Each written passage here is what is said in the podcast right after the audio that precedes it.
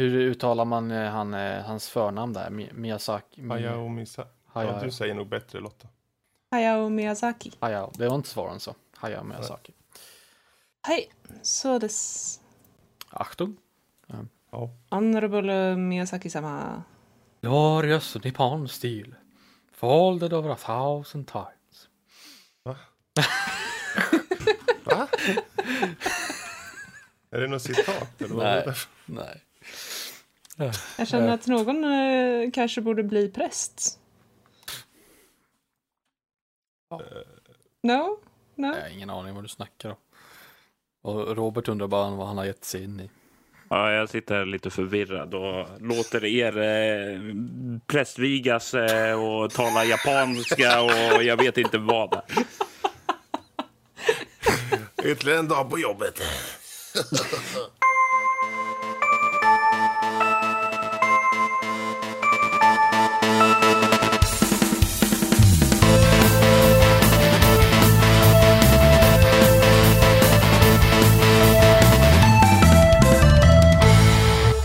och välkomna till Nördliv, en podcast om spel och nörderier av alla de slag. Dagens datum är den 4 mars och det här är avsnitt 109. Eh, idag har ni oturen att få mig, Lotta, som värd och med oss så har vi också Fredrik, Karl och en ny favorit, en eh, nykomling i fokus, en inte vilken Robert som helst utan en Robert Jonsson! Är det här jag säger hej? Ja. Hej! Glorious. Perfekt. Ehm, Robert, som är en gamer, han är en poddare, han är en achievement junkie och han är en spel och game designer på Myling Spel. Eh, så skriver du också lite åt, eh, ja, förutom oss, så skriver du lite åt spelbloggen åt loading.se. Ja, det stämmer bra det. Härligt. Ehm, och dessutom så bor du ju också i eh, Sveriges bästa stad. Ja, om man vill uttrycka det så. Örebro bor jag i alla fall. Och jag är rätt nöjd med att bo här, så jag kan väl instämma i det. Härligt. Ja, men vi tycker om att samla våra nya offer nära liksom. Ja. Eh, Det blir ju menar, lättare eh, med logistiken helt klart om man ska utgå eh, och göra någon typ av ritual och sådant. Att alla är på samma plats. Precis. Mindre resekostnader helt enkelt. Exakt. Precis. Så att du har ju en ganska diger eh, nörd-CV, eh, måste man ju säga. Ja. Började började redan när du var liten eller var det här dumheter du kom på eh, på äldre dagar? Det var nog dumheter som kom på äldre dagar. Alltså, första minne av nörderier var att eh, Star Wars, eller Stjärnornas krig, som det kallades då, gick på SVT. Och jag ville se det, men det fick jag inte se, eh, tyckte föräldrarna och förbjöd mig det. Så nej, eh, det blev inget att se då. Och jag tror det var först i början av eh, 90-talet som jag letade in mig djupare i det där eh, som kallas för nörderi. Och då blev det ja, rollspel och eh, tv-spel som eh, jag fastnade vid. Härligt, härligt. Ehm, och rollspel, jag vet ju att du, du är ju inte vilken rollspelare som helst utan du till, tycker ju till och med om att skriva ditt eget. Ja, eh, jag började spela 90 och, och då blev det så här, ja men då var man lika normalstörd som alla andra och spela och njöt av det. Men eh, det blev ganska snabbt att jag, jag alltid gillar att uttrycka mig, förmedla upplevelser, historieberättelser. och Snart så började jag att skriva material till andra rollspel och det muterade sedan vidare till att börja skriva egna. Härligt, härligt.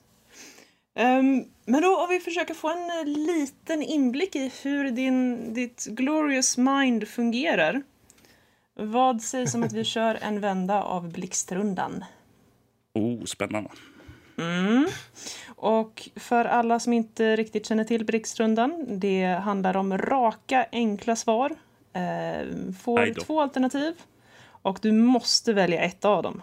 Jag vill bara säga så här. Det finns ingenting som är fegare än att säga ja, kan jag få välja båda? Så självklart måste det vara antingen eller.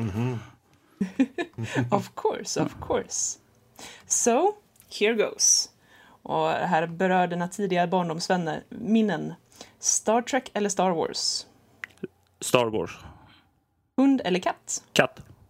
Wii U eller 3DS? Åh, 3DS. PC eller Mac? PC. Gorbys eller Billys? Gorbis. Puss eller kram?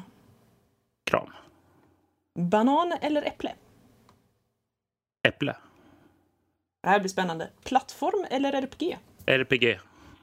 Grillchips eller sour cream and onion? Grill chips. Det, nu svarar du fel. Nej. Men... Okej, Snorlax eller Eevee? Eh, det är Pokémons. Uh, Eevee. Yes. Eh, Batman eller Tintin? Tintin såklart. Ja, Mario eller Zelda? Zelda. Och då menar jag verkligen Zelda, inte Link. Indeed, indeed. Nice catch. Eh, Arnold eller Stallone? Arnold. Marvel eller DC? Marvel. Halo eller Half-Life? Halo. Korv eller bacon? Korv. Och det är, läs in det vad du som vill i det. Ja. Jag, jag, jag säger inget, jag förstår inte vad du tänker på nu. Nej. Eh, Men eh, fantasy eller sci-fi? Sci-fi. Anime eller Disney? Disney. Flyg eller båt? Båt. Bok eller film? Film. Harry Potter eller Sagan om ringen? Sagan om ringen. Sol och värme eller is och kyla? Sol och värme. Fy fan för all den här jävla is och kyla. Of course. Yes, yes. Okej. Ninja eller pirat? Pirat. Mm. Är lite klurigare där. Mm. Nu börjar det bli djupa existentiella frågor här. Ja, Som precis. Oh yes, nästa, nästa är riktigt eh, djup. Kalle eller Musse? Oh, här, det här blir ju svårt alltså för Ja. eh, om vi ser till bakgrunden här och släktträd och vilka relationsdramer som brukar uppspelas här. Alltså det är ju två helt olika genrer skulle jag säga. Alltså vi har ju Musse i sitt detektivdrama eller om man Lattjo med långben och sådant där. Men å andra sidan så har ju Kalle farbror Joakim och när farbror Joakim drömmer sig tillbaka till eh, Klondike och sådant, ja, då är det ju oslagbart. Och eftersom, ja, det, den delen kan vi ju få via Kalle, så jag får nog välja Kalle då. Särskilt Kalle tecknad av Don Rosa. Oh, härligt. Där, där har vi grejer. Ja. Yes. Good choice, good choice. Okej, moving on. Sista spurten här nu. Alien eller Predator? Alien. Naruto eller One Piece? Åh, det här är eh, manga och det är, eller anime ska jag säga. Någonting sånt. Det är Mm, från både Japan. och. Eh, eh, ja, jag har ju... Jag, jag får säga mest Naruto eftersom jag får hemska associationer med eh, ett klädesplagg med den andra serien. Så Bra svar. Ja, ja. Ja, det- I'll take it. Uh, Okej, Origin eller Uplay? Uh, och Origin eftersom jag kan få Bioware därigenom. Så enkelt. Mm. Indie eller AAA? Trippel A. Där har vi det. Och eh, du överlevde.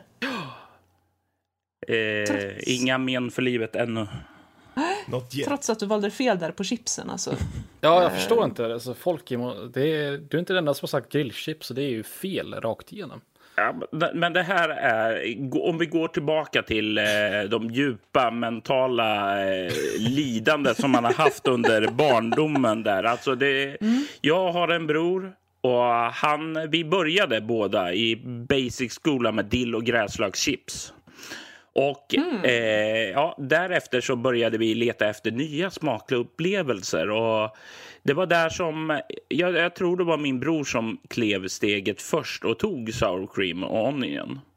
Och eftersom han var min bror så kunde inte jag välja samma utan måste jag ta något annat. Och då blev det grillchips. Så det ligger be djupt betingat från min barndom med grillchips. Så jag, det, det är så det är och det är så det kommer förbli. Är det, Men- inte, är det inte kul att av alla de här blixtrundesfrågorna så är det chipsen vi hamnar på? Det skulle inte förvåna mig att nästa vi går till är korv eller bacon. Vi skippar det här Halo eller Half-Life eller Marvel eller DC eller... Men är maten, när det kommer till mat. Då är det fan Är det- serious alltså. Ja, Det är absolut. klart. Eller Jag menar, vi kan alla, vi kan alla här att- acceptera... Mat är ju livsviktigt så att det, där har vi liksom den korrelationen där. Det är direkt, mm. Jag menar, vi kan alla acceptera att vi har olika spelsmak och, och tycka och tänka om olika spel. Men eh, när det kommer till snacks. Ja. Det ligger på samma allvar. allvarlighetsskala som religion och politik ungefär. Eh, Mm. Du får inte tycka fel för då, då jäklar blir det krig. ja, det är tankefel. Det är, det är som eh, ja, ideologisk krigsföring här tycker jag. Ja. Precis, precis. Jösses. Eh, så är det någonting du har testat på när du har eh, gjort dina egna rollspelsberättelser? Att utsätta dina spelare för uh, sådana tortyrgenomgångar? Att de får inte äta om inte deras karaktärer äter?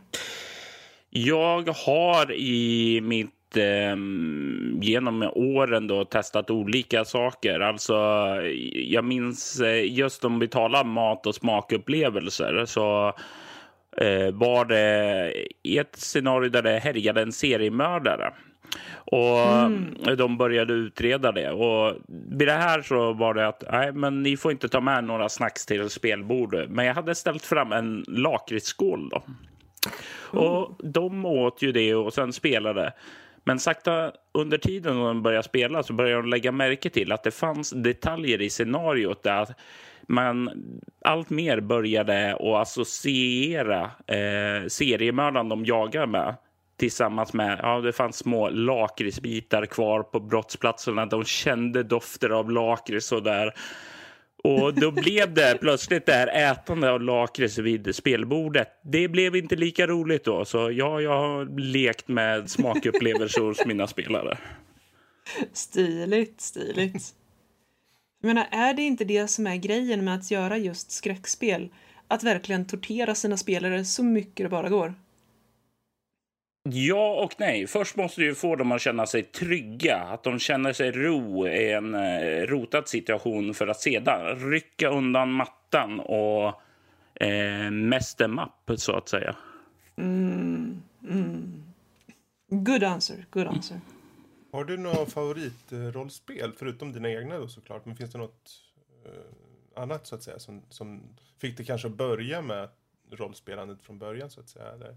Det, det, jag är ju som svensk och uppväxt på ja, 80-90-talet med kom in i rollspelshobbyn då. Så var det ju Drakar och Demoner för mig. Eh, men det är inte det jag skulle säga är riktigt, riktigt bra idag. Utan om jag ska se till spel så är det väl det som står mig närmast är ju World of Darkness-spelen. Eh, och eh, då kanske allra främst ett spel som heter Changing the Lost. Det handlar lite, ja, flörtar med fe-dramatiken och just det här att vanliga människor i sitt liv rycks bort och sedan kommer de tillbaka från det här feriket utan minne om vad som har hänt och ser då hur deras vardagsliv har förändrats. Någon annan har tagit över det och det är ju, flörtar en hel del med den här bortbyting-myten som finns i vår egen historia då. Och det är något som jag verkligen gillar för det öppnar upp det. Jag alltid gillat det här med feer och den aspekten eh, av mytologi. Så samtidigt finns mycket möjligt för hovintriger, politiskt spel och vanligt eh, relationsdrama. Och det är sånt som eh, ja, får mig att le. Nice. Är det främst eh, myter från eh, nordisk kultur som eh, du är påläst på eller har du intresserat dig för andra länder också? Jag, jag, jag är lite grann så här, många som blir, går igång på asa tron och vikingamytologi och jag tycker det är så jäkla boring. Eh, jag, jag gillar mer eh, att kolla på ja, keltiska mytologier eller framförallt om man börjar kolla på hinduistiska och buddhistiska mytologier. Alltså det, det känns mycket mer främmande och exotiskt och det, för mig är det en sak som jag gillar spel som inte är det bara vanliga kristna eller asatro. Alltså det är så vanligt så det är lite been there, done that känsla över det för mig. Mm, I see. Och ändå väljer du Disney framför anime. Ja, eh, men det är därför jag har verkligen en stor aversion mot hela manga-anime-estetiken. Jag tål inte den. Alltså, jag, jag, jag tror absolut säkert att eh, det finns bra saker att hämta där. Jag gillar till exempel eh, Paprika. Eh, och inte frukten då, utan filmen. Eh, Ja, ja, precis. Eh, men det är få saker annars som har fastnat där för mig. Fair enough, fair enough. Men vad bra, då har vi en eh, liten bild av eh, din tragiska barndom och uppväxt, inklusive grillchips och eh, avsaknad av Star Wars. Yes. Vad härligt. Ehm, men då tycker jag att vi går vidare till spel i fokus. Eh, och då tänkte jag försöka flörta lite med Karl och se om du känner för att berätta lite för oss om For Honor. Jajamän, jajamän, absolut. Då ska vi se. Eh, vad ska man börja med någonstans? Jag känner att vi har ju pratat väldigt mycket om For men då har det ju tidigare varit om eh, stängda och öppna betan för den delen. Så nu har ju spelet släppts på riktigt, så nu är det ju eh, på allvar då så att säga. Eh, men om man backar bandet lite så For det är ju, vad ska man säga, liksom ett tredjepersons eh, action fighting spel. De försöker ju klä upp det som om det vore något mer än ett, ett fighting-spel där man har massa olika karaktärer eh, med massa olika movesets och och så ska man springa runt och döda varandra. Ja, och det är ju satt med bland de här eh, riddarna, eh, samurajer och vikingakrigare. Då. Eh, så jag har satt tänderna i det här. Då. Ehm, och vi kan väl börja med det som har stört mig väldigt mycket med det här spelet och det är alla tekniska problem.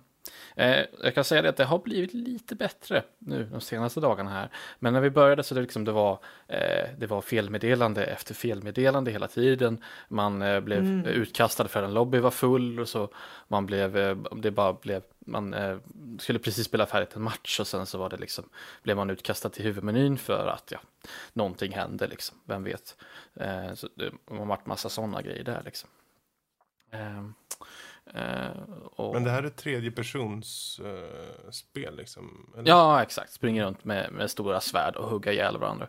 Så du har ju det här, om man, om man tittar lite mer på, på mekaniken i sig så har du, du kan eh, skydda dig själv i, i tre olika riktningar. Det är uppåt, det är vänster, det är höger. Eh, så man kan eh, liksom hålla sitt, sitt svärd eller vad det nu må vara, sitt vapen i olika riktningar. Och sen så har du light attacks och heavy attacks. Du har lite olika kombos och du har guard breaks och allt sånt där. Så det är lite som om man känner igen från så här fighting-spel tidigare. Så.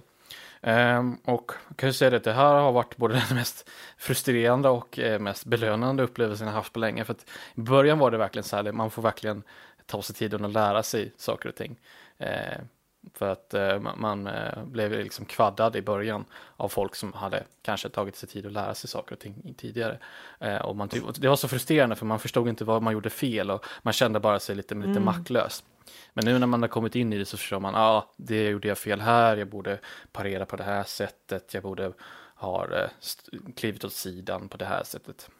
Så det är ju Det bra. där, Ja. det där låter ju som i alla vad heter det, fightingspel för mig. Där, att eh, hela tiden man får så mycket däng. Och jag, jag brukar tycka det är svårt att komma in. Men är Forerunner, tycker du det är lätt att komma in i det? Um, där vill jag faktiskt ge spelet cred på den punkten. För att de har eh, två stycken tutorials, en basic och en advanced tutorial då. Som lär dig allting du behöver veta. De lär dig eh, hur man, först hur man bara skydda sig åt alla olika håll. Så lär de hur man gör guard breaks och så kan man i sin tur blocka guard breaks och sånt där. Eh, och sen så kan man parera saker och ting. Så, och, och vilket är sådana här, liksom, sån här eh, frame perfect moves. Liksom, att du, precis när du ser att de slår då kan du parera genom att skydda dig i rätt riktning och sen attackera samtidigt. Liksom. Sådana saker. Så att ehm, eh, det krävs ju att bygga upp lite muskelminne för att lära sig alla de här sakerna. Men spelet ger dig ändå verktygen för att lära, dem, eller lära dem. Eh, men du måste även lägga ner tiden liksom, känner jag. Ja. De, många har ju snackat om hur det ser ut och så. Eh, Jag tänker just, är det väldigt snyggt och hur flyter det på? För jag vet ju att du, du har ju den bästa datorn här. Eh, Jag vet inte vad... Jag tror du har den bästa datorn i alla fall. Um, Ja, kanske. Ja, jo, det, är väl det är rimligt. mest prestandamässigt sett bästa datorn. Men hur flyter det på? Liksom? Ehm, det är otroligt snyggt kan jag säga. Alltså det, jag, jag vet inte, jag har ju kompisar som har eh, lite sämre datorer. Jag har inte hört några klagomål från dem. Så det är ju, det är ju liksom typiskt Ubisoft för det här laget. De gör ju väldigt snygga spel, om man säger så. Och eh, jag har ju även eh, fått chans att testa på spelet i 4K. Och visst, det flyter inte på så bra, men, men det ser ju otroligt snyggt ut, även i de lägre liksom, eh, ska man säga, detaljnivåerna. Man drar på medium fast med 4K. Alltså det, det är ju något helt annat egentligen. Otroligt Men du snyggt. sa att det inte flöt bra, men är inte det väldigt viktigt att det flyter bra Ja. i just ditt fightingspel? Jo, oh ja. Eh, Men det är just i den höga upplösningen som det inte flyter på Mm. så bra. Eh, drar man ner det till gammal hedlig full och det så är det ju inga problem egentligen. Och, det, och i det fallet så föredrog jag nästan att köra det i, i vanlig full HD bara för att man måste kunna se de här äh, attackerna komma, man måste kunna reagera liksom. Ja, han attackerar från den riktningen eller han gör en, en attack som inte går att blockera så då måste jag göra på det här viset istället för att komma undan. Liksom. Det, är, det är lite olika sådana saker. Skulle du säga att spelet är mer reaktivt, alltså att iaktta sin motståndare och reagera på det? Eller handlar det mer om strategi, att lära motståndaren att göra vissa sekvenser och sen lura den? Det är, jag tror det lite kommer, det beror lite på hur man själv vill ta sig an det hela. För det finns, det, det varierar lite, det finns karaktärer som bara har, liksom, låt oss säga ett svärd till exempel. De kan ju skydda sig, men då får man ju hålla på och ändra riktning och sånt där för att skydda sig. Eh, och sen så kanske eh, hoppa undan och sådana saker givetvis. Men det finns också karaktärer som har sköld då. Och de kan, eh, de kan ju också skydda sig, man får välja en riktning som man vill skicka, skydda sig. Men de kan också gå ner i liksom sån här, jag vet, inte om, jag vet inte exakt vad det kallas, men det är liksom någon slags tank mode. Så du går ner och liksom hukar dig ner och sen så skyddar du åt alla håll samtidigt. Eh, så det, kan ju, det beror lite på hur, hur, hur du vill spela. För det, de har ju verkligen eh, liksom gått in för att ha liksom olika spelstilar. För du har allt ifrån nätta, snabba karaktärer som, som eh, kan slå väldigt snabbt men kanske inte speciellt hårt till verkligen så här stora muskelberg med en enda gigantisk krigshammare som liksom bara eh, lunkar sig fram nästan så. Det, eh, så att det Är det, är det... Jag måste fråga, det här är en, kanske en dum fråga, men är det jävligt tillfredsställande att mosa ihjäl någon? Otroligt bra fråga, för det, det är en bra poäng, för det är o, ofantligt eh, bra. Alltså, eh, det är Det låter helt sjukt när jag säger det. Ja, lite så. Och det är ju verkligen, o- om man egentligen tänker, tar ett steg tillbaka och tänker efter, liksom, det här är oerhört brutalt spel. Speciellt så, då, eh, för det finns ju sådana här executions, här, man har någon finishing move. Och det är ju när du lyckas eh, ta ihjäl någon med en heavy attack, då får du välja två olika sätt att eh, döda någon på. Eh, så execution styles typ. Mm. Och de är ju så här riktigt, riktigt brutala. Eh, Typ Mortal Kombat brutal eller bara Ja. allmänt brutal? Nej, alltså jag skulle säga någonting i här. Det var ju någon som hade, kommer jag inte ihåg vad vapnet heter på svenska, men en sån här flail, alltså en sån där boll på en kedja, vad det nu heter på svenska. Kommer säkert skriva. en typ av morgonstjärna. Typ. Eh, Det var ju någon som hade en sån Det finishing attack. Eh, finishing attack där han liksom eh, snurrar runt den här eh, eh, morgonstjärnan runt någons hals och liksom drar åt och sånt där. Eller, det slutar ofta med att man hugger av huvudet på någon och sånt där. På. Det är liksom, ja, det är Ja, det, för jag testar lite, jag Slafsigt. testar ju lite på den här eh, stängda beten tror jag det var för Mm. jättelänge sedan. Eh, och det var egentligen det jag tog med mig som mest från den var att det var så köttigt på något sätt. Att man liksom Mm. verkligen kunde gå in och bara Ser du, det står en snubbe där borta. Jag springer fram, inte bara knuffar till honom och slår han lite lätt. Utan jag går fram, tar en stort svärd och hugger av honom på mitten. Mm. Jo, men Liksom. liksom. så här. Och, och ändå sitter jag där. Det han gick av på mitten. Och Men- speciellt om man hoppar in och kör liksom en v en dueller så blir det verkligen så. Det blir ju vilken, en riktig rivalitet, liksom. speciellt att du kanske får lite däng någon runda och eh, då han, du, där han spelar en karaktär som du verkligen hatar för du, du tycker att de är obalanserade eller något sånt där, för det, det händer. Eh, och sen så till slut så lyckas du klå dem och det är ju oerhört tillfredsställande. Det är så här, verkligen.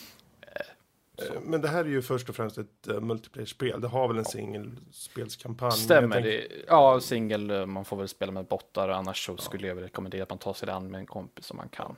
Så. Men är det, är det liksom matchmaking? Eller hur funkar det? Det Eh, de vill ju påstå att det är matchmaking. Eh, ju. eh, men skicklighetsnivåerna är ju väldigt spridda om man säger så. Mm. Jag kanske lagt ner vid det här laget åtta timmar eller något sånt där i spelet, men jag får ju alltid möta och spela med på mitt eget lag folk som har lagt ner eh, fem gånger så mycket utan problem. Men, men det måste ju tro att eh, AI tror att du är fem gånger bättre än du egentligen är då. Mm, ja, det är också ett sätt att tolka det hela. Eller så kan man tro att det inte är många spelare för att ha en liksom, fin eh, kurva så med, med, med gott om folk hela vägen upp. Liksom. Eh, det är Vet, olika sätt att tolka det hela på. Ja. vet vi hur stort eh, område han försöker matchmaka? Jag menar, det är klart att det underlättar ju väldigt Eh. mycket för spelet om man har två stycken som inte sitter jättelångt ifrån varandra. De, eh, de, de börjar ju, eh, vad ska man säga, eh, smalt att söka. För de först så vill de ju söka efter inom din egen skicklighetsnivå och de vill ju söka i din eh, samma region och sådana saker. Eh, men sen så när de, in, när, som alltid händer, eh, så, så expanderar de liksom sökområdet. Så, men nu får vi ta alla re, re, regioner, vi får ta eh, alla skicklighetsnivåer. Liksom. Och det händer ganska ofta liksom, att man hamnar, nästan alltid hamnar i någon som har eh, gått om eh, i nivå, liksom varvat flera gånger i nivån med en, gubb, med en specifik gubbe. Man bara, ja. Kommer jag, level 5. Här är du, level 30 och du har gjort, det- gått om det 30, tre gånger. Ja, nu ska vi köra, kötta. Ja, Ja. kul. Sådär. Så att eh, om man ska på något sätt summera det här lite så att från eh, om man kan bortse de lilla tek tekniska aspekterna, alltså med att det, man får mycket felmeddelande, du blir utsparkad hela tiden, inte hela tiden ska jag inte säga, men mycket, med, mer, för ofta helt enkelt. Eh, Sådana saker att eh, eh, så, så är det i grund och botten ett väldigt, väldigt bra, väldigt kompetent spel skulle jag vilja påstå. Men brukar det inte vara mycket just som menar connectivity issues och sådant? Att det blir bättre om en stund. eh, Så vänta kanske någon vecka eller två till så borde väl de flesta vara borta då. kan jag hoppas i alla fall. Eh, sen så kan man ju tycka vad man vill om att ett sånt här fightingspel som, eh, som beror, alltså eh, f- förlitar sig mycket på alltså, eh, latency mellan spelarna. Eh, att det är peer-to-peer, det kan man tycka vad man vill om. Men Mm. ja. Så, kanske Ja. borde varit Jag kan ju dedikerat. så. nämna det att om ni mot förmodan vill ha mer ingående liksom, angående det här så, så kommer ju Karl skriva en recension här Nej, inom kort som kommer komma upp på sajten. Så Och då kommer jag vara eh, mycket mer, ja, vad ska man säga, eh, uttala mig mycket, in, inte babbla på så mycket. Utan Mm. Det blir mer kort och koncist. Mer koncis. Ja. Så att, ja, eh, det, Robert har en bra poäng där. Om, om ett tag så tror jag det här spelet, när de har eh, eh, lyckats lista ut alla tekniska aspekter, men titta bara på, på Rainbow Six Siege, vilket är också ett Ubisoft-titel som när det släpptes var ganska, ganska, ganska dåligt, men nu för tiden är det väldigt bra. Så, så ger de några, någon månad eller någon vecka eller sånt där. Mm. Så kanske de kan få ordning på sin, på sin skit. Gött mos. Glorious. tycker vi vänder blicken mot dig nu Lotta, för jag är lite nyfiken. Må- nu, förlåt att jag bryter in här, men Mordheim, som Ja. du har lirat. Lite så här, Ja. lite första intryck på det. Mm, precis, för att jag har inte kört jättemycket av det. Eh, jag har kört lite tutorials så mest. Mm. Eh, men Mordheim är, eh, ja från början så är det ett spel från Games Workshop. Och, alltså mm, tabletop-spel. Mm. Ehm, och självfallet så är det allas vår Warhammer-värld. Och det var ju det här som fångade min blick, måste jag säga. Men nu har det alltså kommit till PS4 och det är där jag har spelat det. Um, eh, dum fråga. Eh, är det ja. PS4 exklusivt då eller Nej, kommer det också till andra? Det finns till Xbox Nej. One och PC också. Yes, toppen. Mm, fortsätt. Precis. Och det är, det är inte pinfärskt direkt. Jag vet inte när det släpptes. Eh, I mitten av oktober kom det. Ja, se där ja. Precis. Men det är, ja, det, det är lite småmysigt. Eh, måste jag säga. Det är ett turn-based strategy game. Eh, som du kör i tredje person. Eh, och eh, det utspelar sig då, det är alltså, höll jag på att säga, Vanilla Warhammer, alltså Warhammer Fantasy. Eh, och eh, man får då i alla fall i tutorialsarna köra som Skaven. Mm. Eh, yes. Det är alltså en ras av eh, humanoida eh, gnagare. Oh. Kan man uttrycka det. Yes. Jag har alltid velat Med, vara en gnagare. Så. Ja, precis. Det att om lät vill inte ha den här... precis som jag trodde det skulle låta i huvudet, men... Mm. ja, du är ju alltid en liten mård, Fredrik, så att... Ja, ja. en bäver redan. Förlåt. Oh. Fortsätt. Snälla. Okej, okay, fair enough. Ja, eh, nej, så att om man vill eh, istället för att vara en bäver eh, ha de här långa, vackra, mysiga svansarna och, och eh, utdragna nosarna till ansikten så är det här ett alldeles utmärkt spel. Okay. Um, ehm, du säger att det är turn-based strategy. Hur, bara en nyfiken fråga, jag som är lite insatt i just Skaven och Warhammer-världen sådär. Hur mycket mm. får man eh, en inblick i kulturen? Är det mest eh, ingenting eller är det, får du in lite av fluffet där också i spelet? Uh, man får ett litet fluffigt intro. Uh, men uh, det handlar egentligen väldigt lite om Skaven. Mm. Det handlar om den här stora katastrofen som drabbade staden Mordheim. Eller Mordheim. Med en tvåsvansad komet som slog ner. Varpå människorna där började muteras på olika sätt. Hatar när det händer.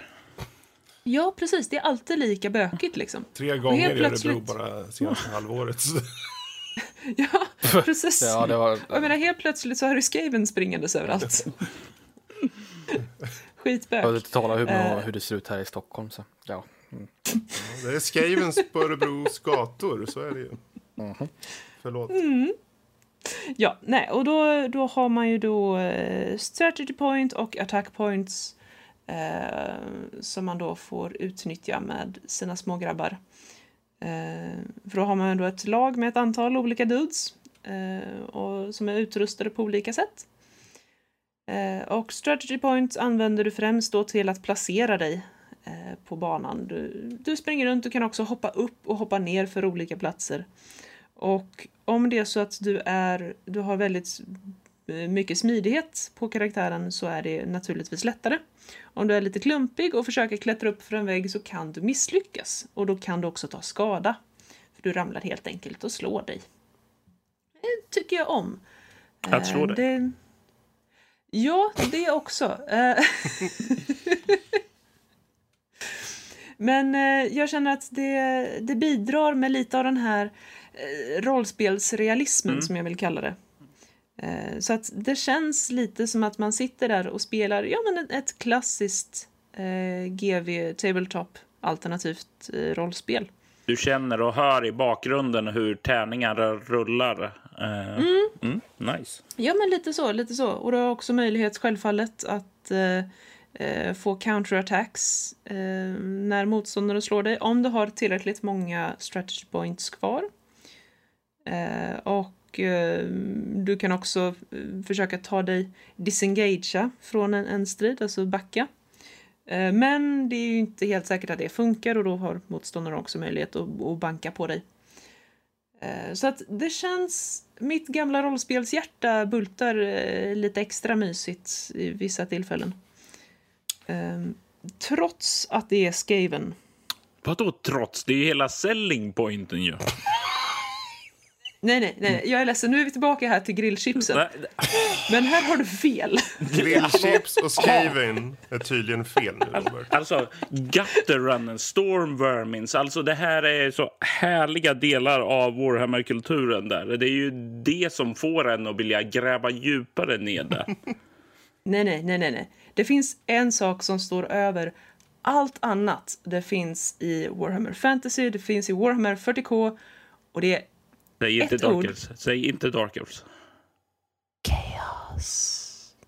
Det är så slentrianmässigt att säga Chaos, tycker jag. Men okej då. Det är Okej, point, ska jag vara point mer side. specifik? Ska jag vara mer specifik? Ja. Corn. Seriously, corn. Ja, jag, jag, jag tycker nör, det är nog mer charmigt över Nurgle då, får jag säga. Lite förruttnelse och sjukdomar och allting sånt. Det är trevligt. Fan, jag Ja, måste så jag studera har- det här för nu hänger jag inte med. jag måste plugga på bättre. Det är bra att vi har två experter i alla fall som de kan Ja. prata sinsemellan. Så håller jag mig bara, står jag bara ett här, Okej. hörn här borta och Jag tror spel i fokus nästa gång Robert med, då blir det fan på ett rollspel istället. Ja. Ja, lätt. Mhm. Ja, nej, Korn är eh, the chaos god of eh, war, basically. Alrighty. Blood for the blood god. Mm. Skulls for the th- eh, throne of Korn. Eh, och han är bäst. Jag är inte partisk. Nej. Eh, Sen har vi farbror Nurgle. Och jag håller med om att det är någonting mysigt över honom. Trots att han är liksom the god of pestilence and putridness and decay. Ehm, så att när man blir förförd av Nurgle, då är det mest att man liksom sitter och... Jag har också hört att han är kung över, över Årgäng. Stämmer det? det här var ett insiderskämt att eh, jag vet inte ens vad jag ska jämföra det med. Men, ja. Nej, jag bara undrar. Men du, det här spelet. ehm, Yes. det, du körde på konsol. Och då tänker Mm. jag, men okej, hur är det att köra på konsol? För det är ju, eh, jag har inte kört något så här turbaserat spel någon gång på konsol. Nej. Eh, Jag tycker det funkar riktigt bra. Ehm, Det är, det är väldigt enkel eh, GUI. Ehm, och ja, men alltså man, man behöver egentligen inte hela tangentbordet för det. Nej. Och man behöver egentligen inte precisionen av en mus. Eh, utan eh, jag upplevde faktiskt, jag är ju uppvuxen PC-gamer mer än vad jag är konsolspelare. Mm. Utan det, det har jag mer tagit upp på senare tid. Men eh, jag kände att det var väldigt bekvämt att sitta där med kontrollen. Men vad härligt. Eh, däremot inte sagt att det inte passar sig för PC. Eh, men definitivt helt okej på PS4. Mm. Så att det ska bli spännande. Det här är som sagt bara en första liten titt in i spelet. Men eh, ska bli spännande att se hur det utvecklas. Mm. Vi får följa Han- upp på det vad det lider. Ja, precis. Se om till och med Skaven kan vinna mig över. Mm, mm, mm. Men det var våra spel i fokus.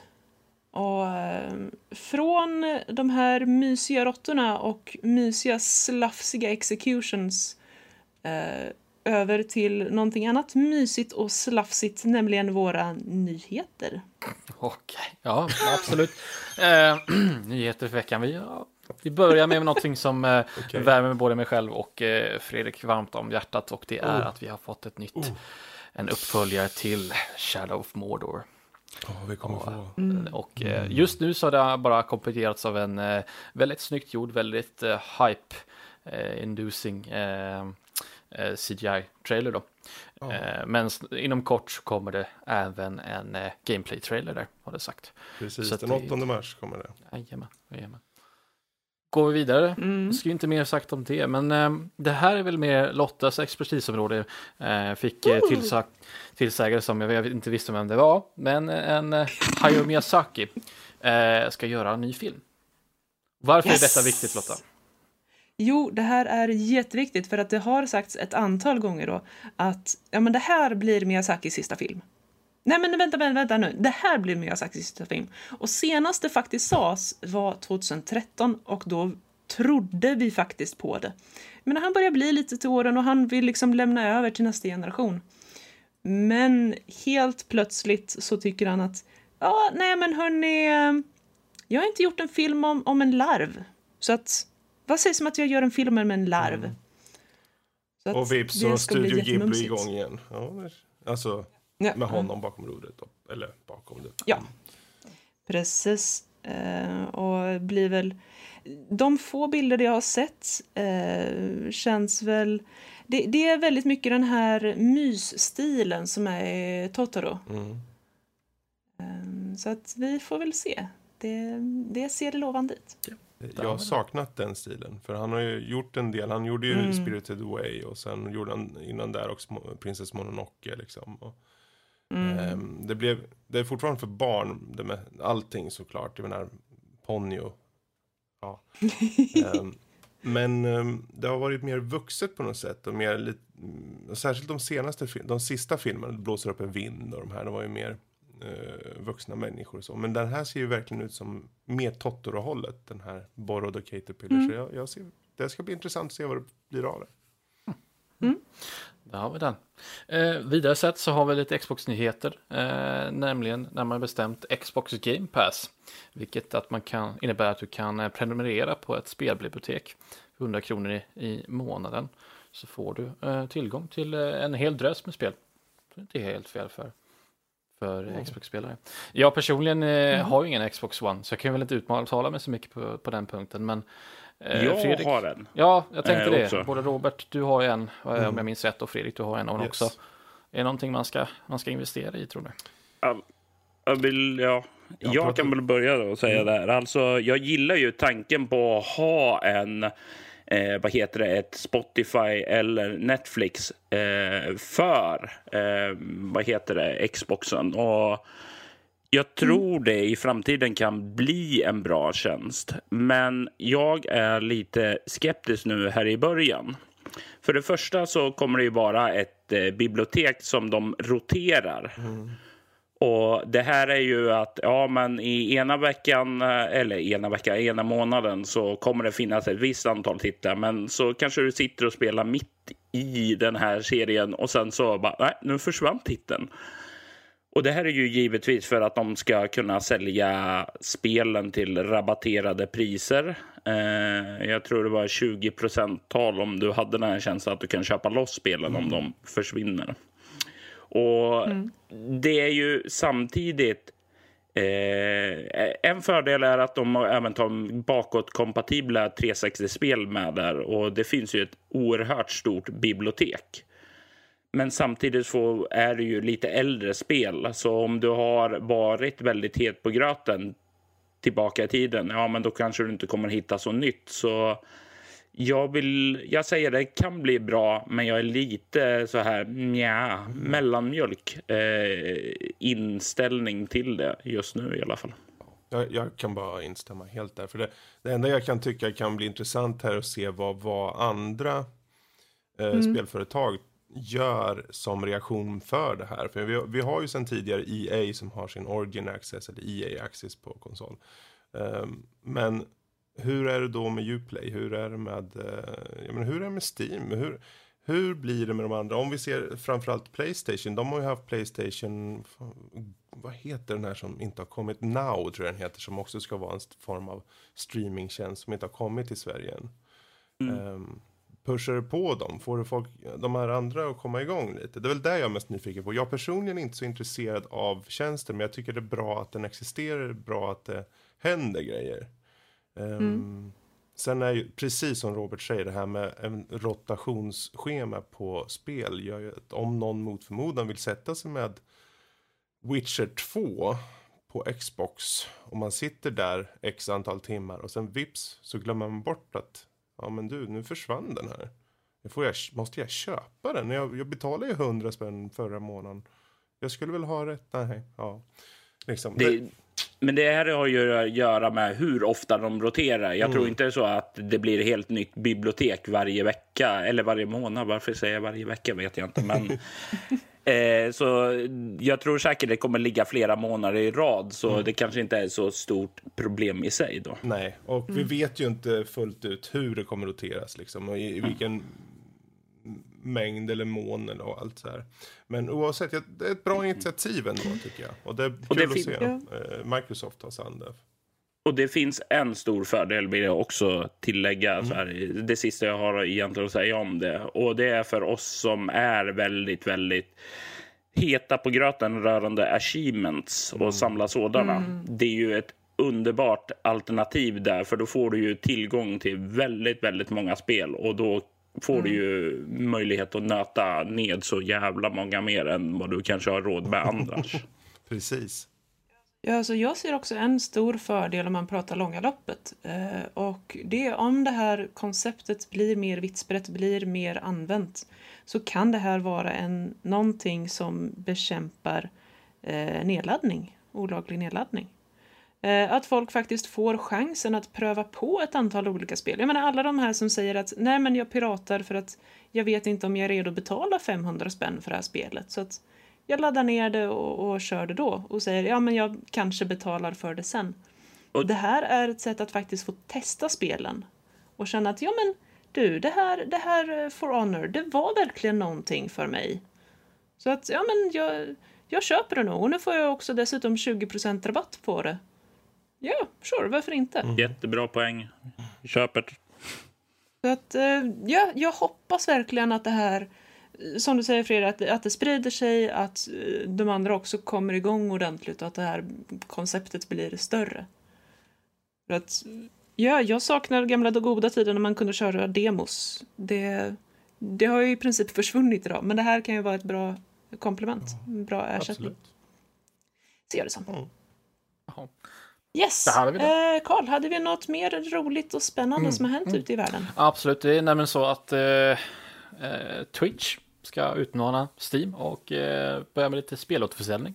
Vilket Ja, eh, jag personligen tycker är väldigt intressant för att eh, eh, just när det kommer till eh, att sälja ett stort, alltså ett brett utbud av spel så är det ju bara Steam som, ja vi har, visst vi har i och för sig GOG och kanske möjligtvis är det Humble Store. Men om man tittar på de här liksom, spelplattformarna, eh, alltså det är klienterna om man säger så, så är det liksom bara Steam som, eh, som, som eh, spelar, säljer ett spel, brett, brett utbud. Liksom. Eh, för Uplay det är bara Ubisoft och EA det är nästan bara EA-spel.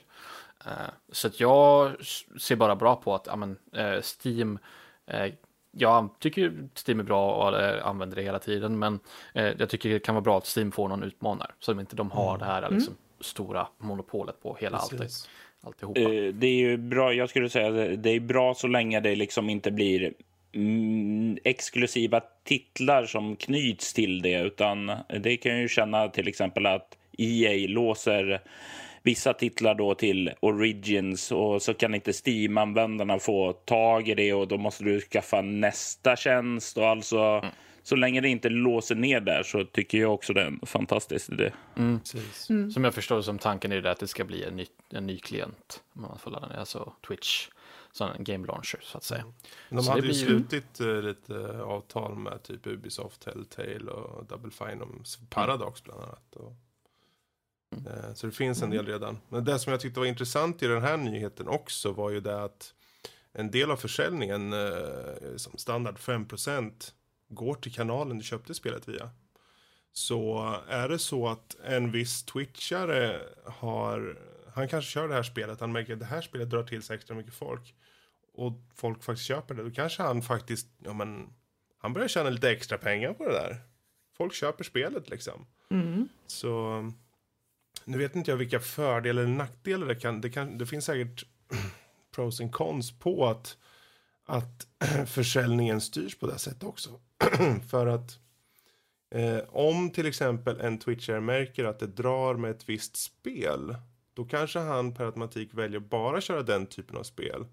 Och ja, då kanske vissa titlar inte kommer synas lika mycket. Eh, jag menar, han, om, om de har, säg att de har Ubisoft, Telltale, Double Fine, Devolver Digital och Paradox. Men de, deras spel så kan du tjäna 5% extra. Ja, då kanske twitcharna föredrar dem och då kanske vi ser mycket mindre av vissa andra. Vad vet jag? Ehm, Ja, den risken finns ju definitivt. Jag menar redan nu så ser man att vissa, vissa spel är mer populära än andra. Bara för att du till exempel spelar Ja, H1Z1 är ju ett bra exempel för det är väldigt populärt streamingspel just nu. Det så spelar du det så kanske du får dra in tittare bara för att du spelar just det spelet. Jaha. Eh, och sen byter du så bara försvinner tittarna för de- det var det de ville se. Liksom. Okej. Eh, så att eh, ja, när du säger det så, så kan jag tänka att den risken finns nog absolut. För det andra finns redan sidan, lite Folk kan spela ett spel och de kan tjäna lite extra pengar så det är ju kul på det sättet också kanske. Ja, varför inte? Mm. Jaha. Spännande. Ja, ska jag ha- dra en sista för att knyta ihop säcken här lite grann bara? Ja, visst. Yes. Och då har vi eh, Malmö-studion, Massive Entertainment. Eh, senaste var ju de gjorde The Division, men de ska ta sig an ett nytt uppdrag nu och det är att de ska göra ett spel av Avatar. Just det. Ja. Det är också lite utanför mitt expertisområde, så att har någon något att tillägga där så får de gärna göra det. Ja. Alltså, Ja, alltså- jag har bara ett minne av det första Avatar-spelet som kom till Xbox 360. Säkerligen andra eh, konsolvarianter. Och det var, inte, det var okej, men inte särskilt bra, utan mellanmjölk. Jag hoppas dock att det, det blir lite, lite mer genomarbetat och inte bara knutet. eh, För jag kollade in nyheten i sig och det var, skulle spänna över tio år och eh, ska knyta an till fyra filmerna. och det, det är väldigt, väldigt mycket som verkar, vad heter det, ska satsas på det här kortet. Och det gör mig lite tryggare, alltså att det inte bara blir ett eh, licensspel utan att det verkar finnas mer ambitioner här. Precis. Och jag hoppas ju se i det här fallet att det inte är en direkt av film, eh, alltså vad som händer i filmen eller vad som ses i spelet, utan mer typ Chronicles of Riddick, alltså någonting som hänt innan, någonting som hänt efter, eh, något som händer parallellt med helt andra karaktärer. Något åt det hållet. För det är oftast de bästa spelen tycker jag. Eh, Mm. eh, Men jag, jag läste någon intervju och så som sa väl någonting i stil med att eh, händelserna i filmen kommer att påverka spelen. mm, Okej. Men- Eh, och det kan väl eh, både vara bra och dåligt. Alltså, så länge man inte gör en typ defiance av det så att det blir liksom något vekt mellanting. Utan Precis. att okej, det här utspelar sig mellan filmerna och här är filmen och här är nästa del i spelet. Alltså, Då kan det nog bli bra. Ja, för det är ungefär som just med nyheten som vi hade förut med Shadow of Mordors uppföljare Shadow War. Där Shadow of Mordor gjorde ett spel som egentligen utspelar sig, ja vad blir det? Det blir väl, eh, ja det är ju innan såklart, är det ju. Men att du, du hittar en period och en plats och en scen där du faktiskt får ett eget rum för att göra din egen berättelse. Och att den stora berättelsen som är där i fjärran, den, den, får, den får en viss eh, vad ska man säga, känsla över din berättelse. Men den, den behöver inte styra den så att säga. Och det är ju det jag hoppas då. För jag menar Massive, Massive de har ju inte gjort dåliga spel. De, jag kommer ihåg de första spelen, World in Conflict och Ground Control var två av mina favoritspel på strategisidan. Och sen har de gjort några så här små spel som Assassin's Creed och Far Cry 3 och The Division. Småspel gärna. Ja. Ehm, men jag, jag, har, jag är jätteglad att de har ta, fått ett sånt här antagligen väldigt lukrativt och framförallt um, prestigemässigt stort projekt. Alltså det, jag hoppas det går bra för dem. Jag, jag tror ju att de fick eh, en extra eh, vad heter, det, vind i segern efter eh, vad heter det, med The Division. Då. Alltså det satte de väl ännu hårdare på kartan då. Ja, alltså det var ju jättehyllat när de första utannonseringarna och så kom. Och det lockade väl till andras intresse till spelstudion. då. Absolut. Absolut. Och jag tror också, alltså för mig, om jag skulle göra ett Avatar-spel så skulle jag ju lägga så sjukt mycket resurser på att få till en vettig, en riktigt, alltså häpnadsväckande snygg grafik. Och det här tror jag faktiskt att Massive kan leverera. Ja. Så att, ja, Det jag tror det att de det är, är, faktiskt, rätt det grabbar. är bra att du säger det, för det är just en av anledningarna enligt nyheten då är att eh, de valde den här studien på grund av att eh, de har ju tillgång till spelmotorn Snowdrop, den som användes i The Division. Mm. Så det kan väl vara Snowdrop 2.0 kanske som kommer till den till exempel. Och det, det är en jäkligt maffig motor. Alltså. Man kan, inte, man kan säga vad Mhm. man vill om The Division rent spelmässigt och allt det här såklart. Men du kan ju inte säga att det är fult. Det kan man inte. Så, Precis. nej, det, det, ja. Kul. Ja, det ska bli väldigt spännande. Men då så, då eh, lämnar vi resten av världen och vad som händer där eh, och eh, dyker lite djupare ner i våra mörka hemliga vrår eh, i veckans diskussion. För den här veckan så ska vi nämligen diskutera vår tragiska barndom med saknad eh, Star Wars bland annat. Oj. Nej, vi, men nästan. Vi ska diskutera nostalgi för spel. Hur påverkar nostalgi vår syn på spel och vad är bra och vad är dåligt? Ja, Eh, ja, ska vi, ska vi börja med... Eh, så- vi får ju inte säga gästerna först, men eh, nykomlingen först. Ja, eh, jag kan börja. Absolut. Eh, jag, jag skulle säga som så. Eftersom jag eh, har eh, mycket gott att säga om nostalgi så tänker jag väl börja med vad som är farligt med nostalgi. Och det är ju när du går in och tänker ja men det ska vara så här, det var så förr och sen så kommer det kanske ett nytt spel i serien och du ratar det och du bara nej men det här var inte alls som det var förut, det är så himla dåligt. Och sen så visar det sig att nej, det är inte alls jättedåligt utan det är bara du som har suttit där och eh, hypat upp det här för du hade någon skev bild eh, av, de, eh, av spelet. Att du minns bara det go- goda, det roliga, det trevliga. Och sen i själva verket kanske det var 10% av spelupplevelsen du hade då. Men det är bara just dem som du kommer ihåg. Och när då nostalgi blir något som slår undan vad som skulle vara en annars väldigt trevlig spelupplevelse. Ja, det är då som nostalgi för mig är dåligt. Det låter som du talar från hjärtat. Eh, har du något tydligt exempel som du själv har upplevt?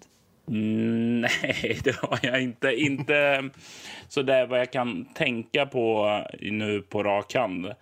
Eh, I alla fall inte om vi ser till digitala spel. Eh, kollar man eh, till eh, rollspelssfären däremot så kan jag ge lite eh, exempel och då framförallt då om vi ser tillbaka till Drakar och Demoner.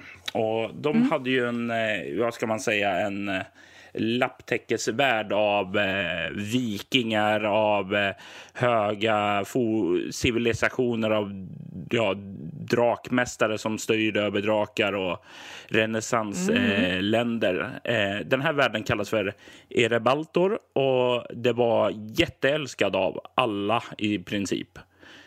Och tiden gick. De utvecklade nya saker, kände att vi behöver göra något nytt och eh, skapade en värld som hette eh, Kronopia. Och tänk en riktigt stor värld, eh, lite så här Warhammer-inspirerad sådan också. Eh, med, lite mer steampunk-känsla. Och eh, ja, det var ju inte stora lummiga skogar utan det var skitig eh, stadsmiljö. Och det här är ju ett klockexempel på när nostalgin hos eh, de gamla spelarna eh, blev ett hinder. Alltså de kunde se bara det här att nej, det är inte som förr. Det här är så himla hemskt. Och Ja, men de fröken ankorna.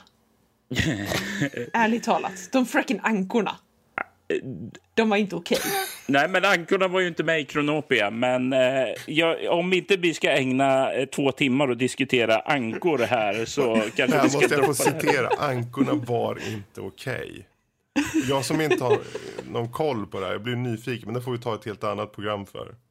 Jag. Yes. Yes. Eh, så där är det ett exempel på när nostalgi är dåligt. Eh, jag har eh, exempel på när nostalgi kan vara bra också, men jag tänkte någon annan kan ju få ta och foga in så länge. Ja, jag kan lite så här, för min del när jag funderar på nostalgi i spel rent generellt, jag, jag brukar alltid vara den som försöker att, jag, jag vill helst gå vidare, känner jag. Jag, jag har absolut, jag har väldigt sällan sug att gå tillbaka. Det är väldigt få titlar, några titlar har jag gått tillbaka till som jag faktiskt kan erkänna, de har sina brister. Som till exempel Baldur's Gate som är ett spel som för mig, även om, det, om jag idag spelar och vet att det har lite brister så det står ju väldigt högt i kurs för mig. Men jag kan ändå vara liksom, ja, det, idag har vi kommit till en annan plats i, i speldesign och i, det är väldigt mycket mer det här tredjepersonstänket och eh, även om jag uppskattar just top-down viewn så förstår jag att de nya spelarna som finns idag liksom, som tar sig an det här tänker kanske, men varför ska jag köra det här när vi har Dragon Age eller något sånt där till exempel. Um, men, um, och där är det ju också, om man ska dra exempel på, på nu kommer jag svära i kyrkan här, så alla som har problem, ni får jättegärna mejla till mig, fredrik.nordlivpodcast.se. Men jag kommer ihåg, jag tog mig an här för inte så länge sedan, um, Final Fantasy 7. Yes. Och yes. eh, jag var ganska uttråkad om jag ska vara helt ärlig. Um, Ja! och um, jag kände väl det att det här är ett spel som jag, jag kom för sent. Jag missade tåget helt enkelt. Jag skulle ha kört det då 97. För att få den känslan som alla har för det. För idag, jag känner inte att det är dåligt, men jag känner mest, ja. Ja, typ jag så. kan ju nicka instämmande i, i, just det där. Ingen kärlek för det och jag känner igen det att skulle man sätta sig idag så skulle man ju inte få den känsla som... Nej, och det är det som jag är så rädd. Jag, och jag tänker ju att jag... Jag vet ju hur många gånger jag har föreslagit till folk att du måste köra Baldur's Gate, du måste köra det. Och sen när jag tänker efter, okej, här har vi en, en, en, en, det kan vara en 90-talist eller noll, vad heter det om de är födda på 00-talet? Säger man noll? Millennials. Mil- Millennials. Om det är millennials, då vet det fan om de skulle ta till sig det faktiskt. Eh, Baldur's Gate. För det, det, det, det hör till, vissa spel hör till den tiden de kommer ifrån. Så är det bara. Jag menar, ta Rob som eh, den andra Robert. Rob, han har ju kört Ex som är en av mina favorit. Och då menar jag första Ex. Och han på en gång, nej, det pass, jag tyckte inte det var så bra. Och jag bara, va? Men å andra sidan, om jag skulle ta mig an det så skulle jag definitivt se alla brister, inte bara grafiska, det är den enkla biten att säga såklart. Men i gameplay, jag menar det har skett mycket utveckling på 17 år och det, det märker man. Mm. Ehm, men annars, om man ska flippa på coinet, se på bra grejer. Jag menar, du får ju hela, det som jag egentligen ser som bra, jag går ju ändå vidare i, i, i det mesta så att säga, är att eh, vibbarna av de här spelen, de letar sig genom tiden liksom. De, de följer med oss. Och det, utvecklarna idag, de har tagit mycket från Baldur's Gate. De har tagit mycket från Final Fantasy 7. De har tagit allt det som de tyckte var bra story eller gameplay eller vad det nu var. Och förvaltar och gör någonting nytt. Och där kommer det ut idag. Och där kan de säga att det här ser vi arvet från det här spelet och så. Och på det sättet tycker jag det är bra. Nu höll jag på att ranta för mycket här. Kalle får ta över, eller Lotta. Ja, jag tyckte Robert, han uttryckte det mycket finare än vad jag någonsin eh, skulle kunna göra tror jag.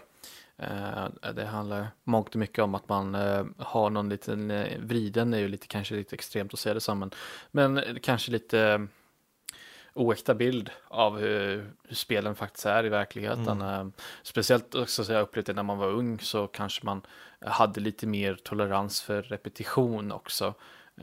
Man var ung, kanske inte hade så mycket pengar att spendera på saker och ting. Men då kände man att men det var helt okej att spela något spel som kanske var lite utdraget och repetitivt. För du hade inte råd att köpa något annat. Liksom. Till skillnad från idag när man har tillgång till så mycket eh, material. Liksom. Eh, vad man har råd också för den delen. Med allt sånt där. Eh, så jag, jag känner att jag har inte så mycket att tillägga utöver det. Mm.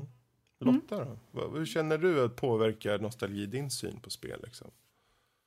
Ja, så jag kan snarare, jag, jag förstår och accepterar det här med att nostalgi kan vara farligt. Ehm, jag väntar fortfarande på att Heroes of Might and Magic 5 ska komma ut. För att det har nämligen bara kommit fyra Heroes of Magic. Ehm, Du drar det gamla Nummer- Heroes of Might and Magic-kortet här alltså. yes, yes I do. bra. Den tycker du ska dra. Ja, men vad fint. Ehm, nej, men och, och, så att där absolut, det kan vara något, något ja, alltså rent ut sagt farligt som får spelare att sky vissa spel bara för att de har en, eh, en förutfattad mening om hur det ska vara. Och sen råkar det här bara inte stämma överens med utvecklarnas syn. Ehm, däremot så jag går ju ibland tillbaka till gamla titlar eh, och jag kan alltså sätta på mig de här eh, rosenröda nostalgiglasögonen och det är precis lika häftigt som det var när jag var liksom 8-9 bast. Ja, men det är jättebra. Eh, det, ja, det är helt fantastiskt. Jag sitter där och, och gigglar som en liten flicka eh, och folk bredvid mig fattar inte alls varför det är så fruktansvärt häftigt när jag, när jag lyckades äntligen kasta de här stenhjulen i Joan Mac. Um, men eh, så att jag, jag hämtar snarare väldigt mycket glädje och styrka från de här riktigt nostalgiska mm. spelen som jag har. Um, men eh, ja, som sagt, det, det är ett tveeggat mm. svärd. Definitivt. Jag kan ju känna igen det som du säger, just det där med att ta på sig de rosa skimrande mm. glasögonen. Och det, det är ju det som jag knyter an till när jag, jag tänker på något positivt. Eh, mm. Har någon av er hört talas om ett spel som heter Seventh Saga till SNESen? Nej. Det låter bekant. Tyvärr inte. Eh, det, det var ett japanskt rollspel eh, som gjorde av eh, ja, Square eller Enix. Det var innan de blev ett då.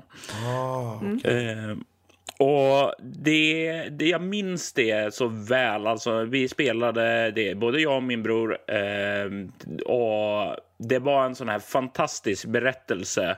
Och vi kom till slutet och sen visade det sig att det kom en twist där och att vi inte alls hade kommit till slutet utan halva spelet istället. Och mm. det liksom hade så här, var, tror sju, åtta, nio olika personer man kunde spela en huvudroll och en i partyt. Och det fanns massa sådana här coola mekaniker att du fick olika twist på berättelser och att du kunde möta de andra som du inte valde som fiende och sådant. Så det kändes som ett stort magiskt äventyr. Och mm. det här levde kvar då långt efter man hade lagt det bakom sig och man tänkte tillbaka eh, på det med sådana här varma känslor att åh, det var så fantastiskt. Och förra året så tänkte jag ja, nu ska vi ta och skända dessa minne och testa om det lever upp till det här, för det kan fan inte vara så bra. Men jag vill mm. ha en nostalgikick. Och då satte jag mig ner, tryckte i spelet, började spela och Whips så satt de här rosa skimrande glasögonen på. Mm. jag, och det är då som det verkligen känner av det här att när du i den stunden känner att jag är 12 år, 15 år eller vad fan jag var då och känner de här känslorna att eh, nostalgin tar mm. mig tillbaka till en tid eh, som eh, annars varit svunnen. Att man känner igen de här känslorna då. Och det är då som nostalgin verkligen, verkligen funkar. Mm. För mig i alla fall. Ja. Men det där är ju mm. jättebra svar. För det är ju precis så. För om man... Det, hmm, jag satt precis nu när du, när du pratar om Seventh Saga. Det är ju en sån här klassisk speltitel, eh, Square Enix. Um, jag, för min del, jag hade ju aldrig SNES själv. Men jag hyrde ju det då och då. På macken. Eh, kunde man hyra en hel box och få med sig Och då hyrde vi bland annat eh, ja, de här ja, NHL och sånt där. Men såklart eh, Super Mario World. Och än, än mm. idag så kan jag liksom ta mig an eh, Super Mario World och känna just den där, kommer du ihåg den där sommaren när man tog med sig hem, man hörde kvittret utanför, det var ljust och lummigt och, och du och din polare satt och spelade. Den där fina känslan, den får jag mm. tillbaka många gånger när jag sätter mig med Super Mario World. Och det är då, precis som i ditt fall, det är då man får den här eh, härliga känslan. Eh, och det är då nostalgi faktiskt funkar i spelsammanhang. Mm. Så så ett, ett mäktigt vapen, men eh, kanske bör försöka ta av sig glasögonen när man pratar om de här fantastiska barndomsspelen för andra. Ja, jag tror det enda man kan göra egentligen det är att vara inte real... man, man får ha fötterna på jorden och säga ja, det här är ett gammalt spel, men eh, ta det för vad det är. Liksom. Mm. Precis, precis. Ja men vad fint. Eh, då, då tycker jag att vi tar av oss de här eh, rosenskimrande glasögonen eh, och pratar om annat rosenrött som finns att hitta i övriga nördämnen. Ja. Och när jag pratar om rosenrött Mm. i övriga nördämnen, det är i och för sig en hel del nostalgi där också för somliga. Eh, jag vet ju att du och jag, Fredrik, har ju sett någonting väldigt mysigt på bio häromdagen. Mm. Och det är bra du sa rosenrött, för det är väldigt mycket rosenrött i blod där. Ehm, Mm, precis. Vi såg ju Logan eh, igår. Eller tänkte du på John Wick? Har du sett den också? Ja, där är det också eh, väldigt mycket rosenrött, men den har ju inte Nej, jag sett. Nej, nej. Så att jag tycker vi börjar och, och berätta lite om Yes. Logan. Eh, sen kan vi följa Ja. upp med John Wick Till där. att börja med ska vi inte berätta för mycket om själva storyn. Men man, man kan ju säga att eh, vi befinner oss en bit in i framtiden. Eh, 2029 för att vara exakt. Eh, det är inte många mutanter kvar. Eh, utan det är väldigt få. Och Logan som är kvar då, han, han, han har åldrats ganska kraftigt. Hans helande faktor funkar inte så bra. Eh, han ser helt enkelt ut att inte må så bra kan man väl säga. Och eh, han är inte ensam att må, och, och må lite dåligt. För han tillsammans med en annan mutant som heter Caliban.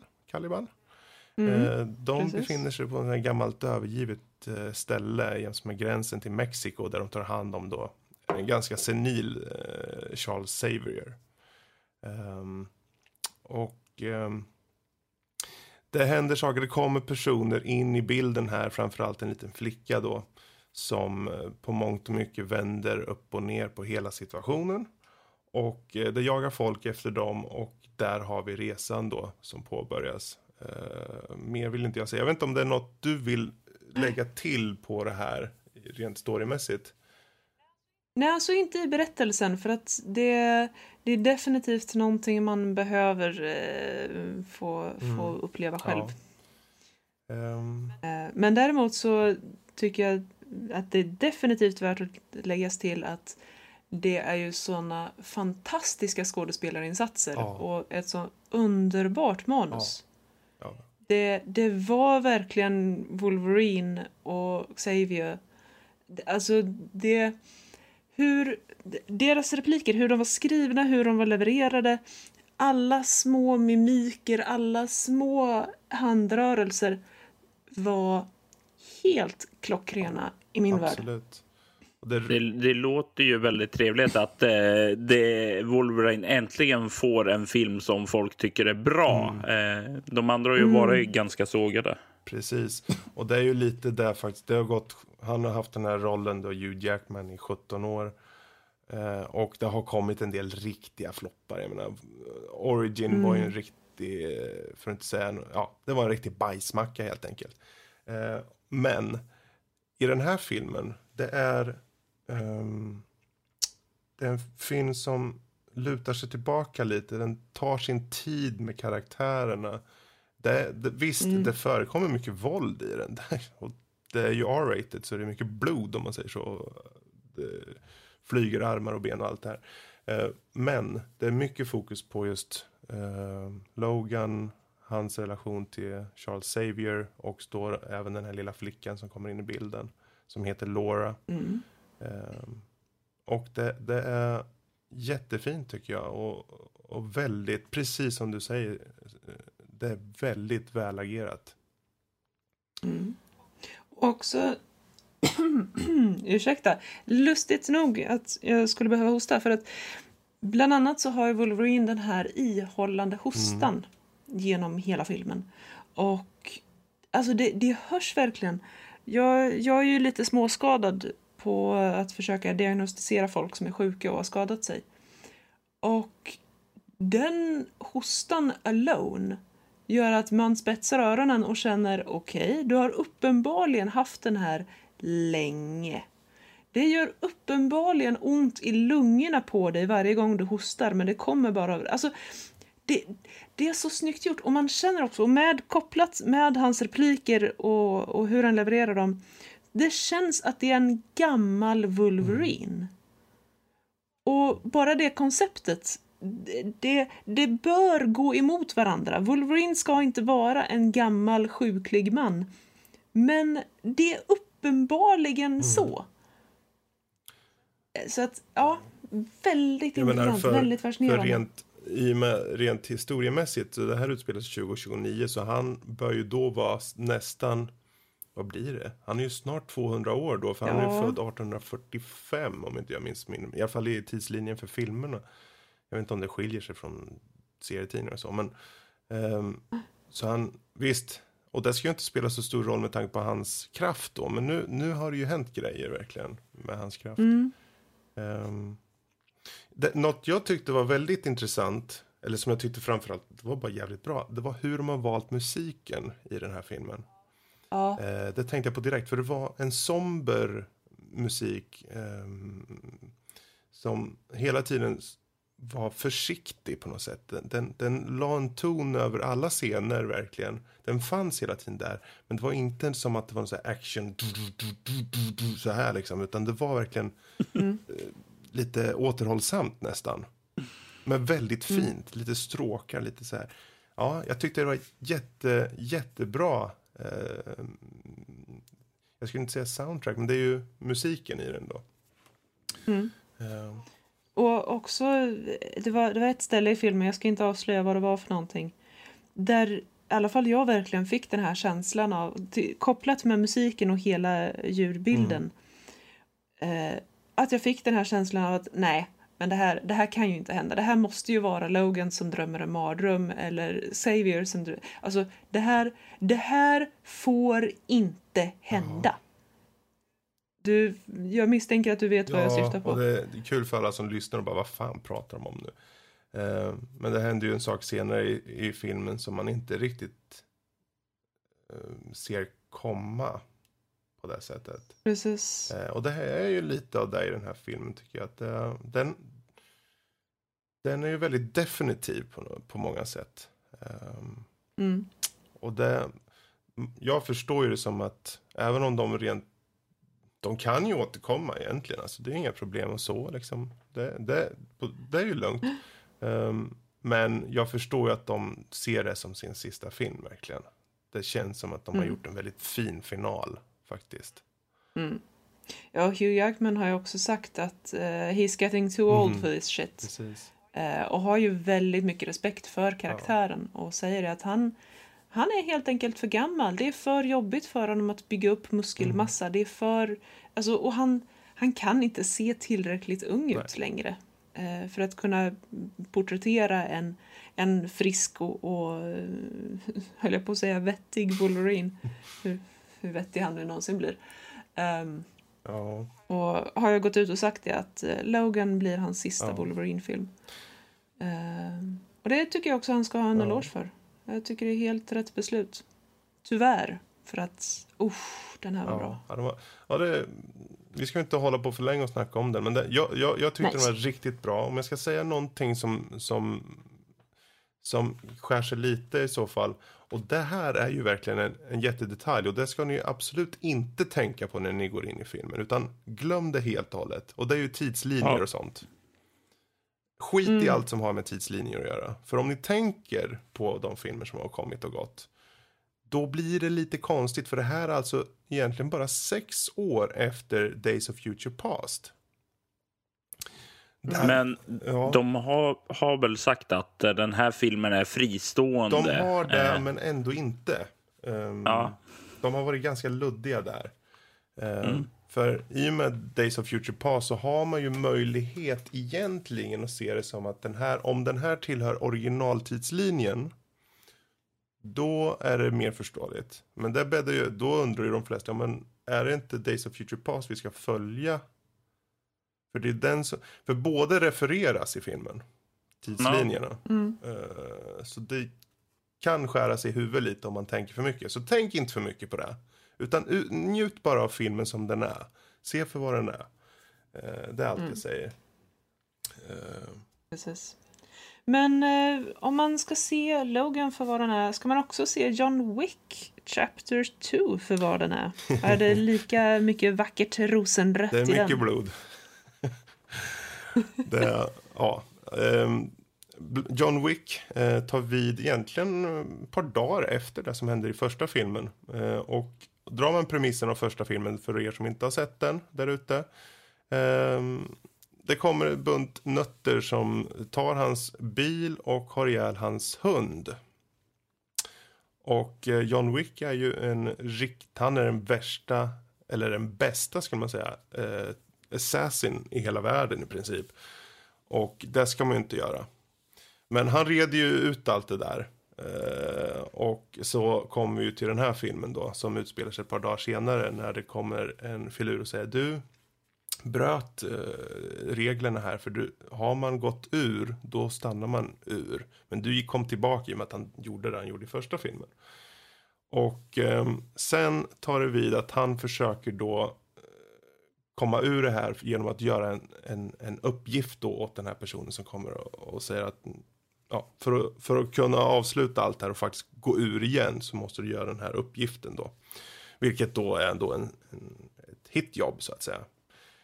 Um, och um, ja, på den resan är det. Jag behöver inte gå in så mycket mer på storyn, för den, den är ganska straightforward som ni märker. Det, vi snackar inte Oscars material här.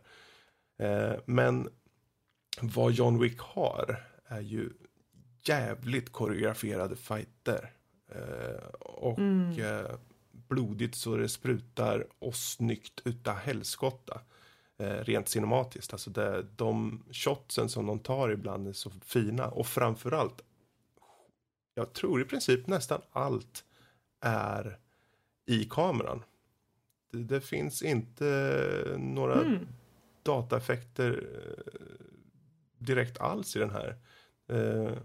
Eh, och då snackar vi att han själv åker bil i 120 och sen svingar runt och dörrar åker in i motorcyklister och han går ur en bil in med, liksom, när den åker iväg, liksom, för dörren är borta. Massa så här, snygga saker, mm. liksom. Uh, och framförallt det som han gör, det är ju fightingen just. Uh, med, i, i, hans fall så är han ju en vapenexpert kan man lugnt säga. Så han skjuter ju folk så det står härliga till. Ehm, och det är där som den egentligen är som bäst. Ser du den som en actionrulle och du är bara ute efter en actionrulle, då kommer du verkligen få en riktigt bra eh, upplevelse. Ehm, där den saknar däremot, det är väl lite av den här känslomässiga punchen lite. För att i första filmen, visst det låter fånigt att någon kommer att döda hans hund och han ger sig ut och dödar varenda nisse. Men det... Oh, I would. I seriously yes, would. Men i, saken är den att i första filmen så får man se först hur hans fru som går bort i eh, cancer, om jag inte missminner. Det sista hon lämnar efter mm. sig är en liten valp. Och självklart är det det enda han har kvar från henne då. Eh, och han lever ju, det var därför han slutade då, för hennes skull. Eh, och sen kommer de och gör det här liksom och så. Eh, och nu drar de tillbaka han igen då. Och det, ja, jag skulle bara säga, det är en väldigt kompetent actionfilm. Är det så att ni är ute efter en riktigt bra rulle för att bara eh, helt enkelt se elakingar flyga åt pipsvängen, då ska ni se John Wick. mm. Är det så att ni kanske vill ha lite mer drama i det hela än vad det var i första filmen, då kanske ni inte kommer uppskatta den lika mycket. Eh, men en helt kompetent actionfilm som jag kan rekommendera på det planet i alla fall. Det får räcka. Mm. Så det är alltså inte bara en bakfyllerulle utan eh lite, lite mer Absolut. tanke bakom. Och är det så att man är cineast och framförallt gillar eh, väldigt väl koreograferade fighter, då ska man definitivt se den också. Mm. Härligt, härligt. Ja men då, då så, då, då har jag faktiskt... Ja! Då har jag faktiskt bara en, ett sista nördämne kvar och eh, det är bara en liten blänkare att om det finns folk där ute som tycker om Danny och Rob så var ju de faktiskt med i eh, senaste avsnittet som kom ut av Soffhjältarna. Mm. Vad kul att du sa om. Släpp. Förlåt Danny. Ja, det vet, finns säkert det... Nej, nu sa jag det själv. Jag menar det finns säkert Rob. Uh, go on. Yes! Vi, vi får försöka rädda Fredrik här och hoppar över till andra människor som kanske väljer sina ord lite ja. bättre. Nämligen våra kära lyssnarmail. Yes. Karl, um, känner du för att... Nej, vi, vi, vi, säger... Nu Alltså, blev jag bara lite saknar orolig här Karl, du har inte pratat på länge. Ja, jag, jag har bara suttit här och lyssnat och äh, nickat sakta men säkert. Jag har inte sett någon av de här filmerna. Så. Nej, du får se till att se Logan i alla fall. Det kan, jag- den Ja. kan jag sjukt rekommendera. Men jag, jag tar över ordet här Excellent. lite. Och så tar vi lyssna-mail. Vi har fått in, vi tar två mail här. Ehm, och eh, lite korta. Ehm, och först har vi från Erika. Och hon skriver, jo, lyssna på er diskussion angående spelmusik. Jag lyssnar hur mycket som helst på Deus Ex-spelens soundtrack. De är underbara. Särskilt då såklart de två senaste. Michael McCann gör dem och han har gjort enormt mycket. Lyssna gärna och säg vad ni tycker. Ehm, jag kan väl säga frågan där. Hur många har lyssnat på eh, Michael McCann? Räck upp en hand. Jag räcker upp handen. Eh, Jag säger att jag räcker upp handen, för det hörs bättre än det syns i en podcast.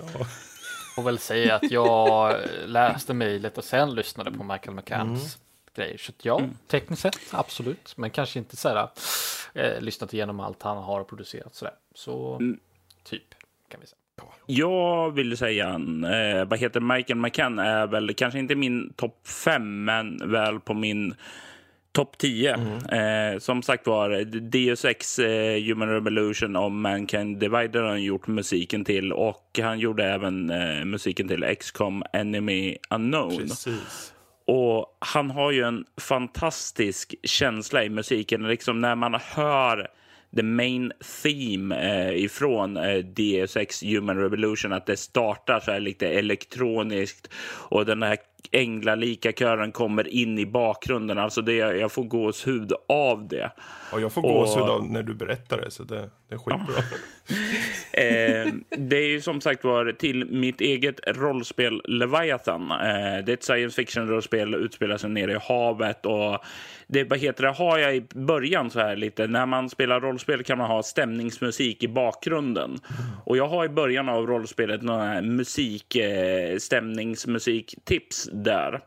Och eh, Michael McCann är en av de personerna som jag nämner som väldigt bra tips för känsla i spelet. Så ja, jag lyssnar mycket på Michael McCann och eh, det är definitivt en av eh, de kompositörer som jag verkligen, verkligen gillar.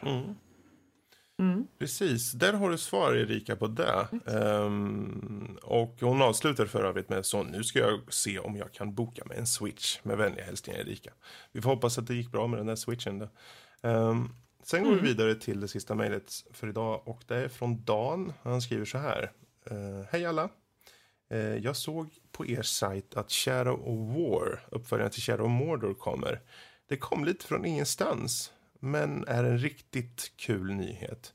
Finns det några andra spel som vi inte har sett uppföljare på på länge? Som ni hoppas ska avtecknas under året? Ja, förutom Half-Life 3. Från Dan- då. Jag vet inte, är det något ni rent spontant kommer på? Ja, jag ser ju väldigt gärna i Heroes of Might and Magic 5. Yes. Drog du det där kortet snyggt. igen? Snygg callback gjorde det där. Så det, mm. Jag är imponerad faktiskt, den såg jag inte komma. Ja, ja, just det. Lite som Shadow of Mordor. Ja, jag kan hålla med. Det var en riktigt överraskning faktiskt. En positiv överraskning. Så hade ingen aning om att, att eh, det var tanken. Att det skulle komma ett nytt Shadow of Mordor så, så nära intill. Ja. Den 25 augusti 2017 för övrigt. Om ni Ja, och det är ju inte, det är inte långt bort alls egentligen. Sådär. Precis, precis. Jag kan väl säga för min del, det är ju ett spel jag skulle vilja- jättegärna vilja se kommer ut, annonseras åtminstone. Det är ju en uppföljare på senaste Wolfenstein. Ehm, The New Order, Oh. för jag tyckte jättemycket om The New Order. The Old Blood var inte dåligt det heller, men det var väldigt, väldigt kort. Mm. Ehm, där har vi en spelserie, eh, om jag inte missminner det är det ju svenska Machine Games. Stämmer bra, nej. Ja. Machine Games. Och eh, där vill vi ju se att de under id Softwares flagga kommer ut med ytterligare en eh, liten eh, Wolfenstein-titel. Det vore, vore nice. Mm. Eh, det är väl det jag kan komma på så här på rak arm. Ja. Jag måste säga att jag skulle väldigt gärna vilja se uh, Murdered Soul Suspect 2. Oh, det spelar jag just nu. Eh, spoila inte det. I want, I want. Han Men dör. eh, det är väldigt intressant. Nej. Åh. Men Fredrik! Nu, nu avslöjar du de första fem nej. minuterna. Åh, Eller jag tror till och med det är introt. attans. Det är faktiskt ett jättebra Yes. förslag. För det är ju en sån där titel som jag tror har gått många under radarn, första spelet då. Eh, Ja. Men ändå faktiskt fick bra cred ändå. Och så. Så jag skulle faktiskt, det var jättekul om det skulle komma en uppföljare på den. Mm. Mm. Eh, Ja, så att det, det är väl mitt bidrag Mm. till det hela. Mm. Ja, förutom Heroes of Might and Magic 5 då. Ja, är det någon annan Ja. som har något? Ja, eh, den 12 december 1999 så släpptes världens bästa spel. Nu ska vi. Oj! Eh, och jag, jag spelar väl inte just i december. Eh, utan det blev väl i början av år 2000. Och när man sitter med det här då och börjar spela det och sen så tar spelet slut och man känner bara åh, jag vill ha mera. Och så läggs studion ned. Nattsvart ridå och tänker och jag vill ha mer. Och sedan har det gått år och år och år och jag har hela tiden alltid haft ett klart frå- svar Jag på den här tror frågan. jag vet vilka det är, men jag inte... Ja, jag är väldigt Ja. osäker. 99 Ä- december. Är det möjligtvis ett Bioware-spel? Nej, Eller mm, Black Isle? det är helt rätt så du är inne på rätt spel. Finns det en Eh, flygande skalle? Jajamensan. Jag talar förstås om Planescape Torment. Och jag har alltid haft svar på det här, men nu gick ju de och förstörde det här för mig eh, eftersom det har kommit ut eh, ganska nyss eh, en uppföljare. Eller det är ju inte samma värld, utan det är ju en annan värld då, som också baseras på ett rollspel, precis som Planescape Torment var. Torment Tides of Numenara eh, är ute nu. Så jag har tyvärr ingen riktigt så här on top of my head. Alltså det finns ju många spel som man vill se fortsättningar på. Alltså jag vill ju se en fortsättning på, jag vill se Borderlands 3, men det vet jag ju att det kommer jag få se. Eh, men om man kollar tillbaka just så här, ja, vilket spel tillbaka i tiden vill jag ha? Ja, det är väl möjligtvis då Eh, om jag ska välja någonting så är det väl att jag vill ha ett Gabriel Knight 4. Ja, precis. För nu kommer jag in på de här gamla titlarna. Jag skulle vilja ha Baldur's Gate 3. Jag skulle vilja ha System Shock 4011. Jag skulle vilja ha... Eh, jag vill ha ett nytt Settlers. Jag vill ha ett riktigt bra Settlers. Jag vill ha... Eh, jag vill ha ett nytt SimCity. Jag, har, jag spelar faktiskt den som kom sist. Ja, det gjorde jag. Det var... Men sen kom City Skyline, job. så det var faktiskt mycket bättre. Um, men Planescape Torment, oj, oj, oj. Ja, det är goda grejer. Men, men. Så att det, det vore mysigt med väldigt många nya Mm, Snart kommer en ny enkelt. Quake och snart kommer en ny Unreal Tournament är redan ute. i B. Alltså det finns ju hur mycket som helst. Men man missar kanske. Men jag skulle ja, mm, nu håller det på bubbla. Men där har vi det här mejlet. Det får avsluta. Och det var från Dan och det var de här lyssnarmejlen från den här veckan. Eh, tack och över till dig Lotta. Ja, och då eh, blir det nog tyvärr inte roligare än så här. Ehm, utan eh, om det är så att ni vill få en uppföljare på oss eh, så skulle ni ju kunna, förutom att lyssna nästa vecka, eh, gå in på nördliv.se alternativt nordlivpodcast.se. Och eh, där kommer det upp eh, recensioner lite då och då eh, på både spel och hårdvara och sånt. Eh, och lite andra artiklar och smått och gott. Och självfallet lite nyheter då och då. Eh, där finns också en massa länkar. Det finns länkar till eh, bland annat de här avsnittet om man inte lyssnar av det från Twitter eller från eh, Twitch direkt. Twitter däremot finns det självfallet länk till. Eh, och där eh, petar vi också ut lite saker lite då och då. Eh, men om ni är inne på iTunes till exempel och Eh, lyssna där eller på någon annat ställe där ni kan sätta betyg och ge kommentarer så får ni väldigt gärna göra det. Eh, det är alltid härligt att se vad ni tycker eh, oavsett vad ni tycker. Och om det är så att ni har antingen vill skriva in någon fråga eller någonting eller någon request på något sätt så får ni väldigt gärna göra det och då gör ni det bäst till info at nordlivpodcast.se.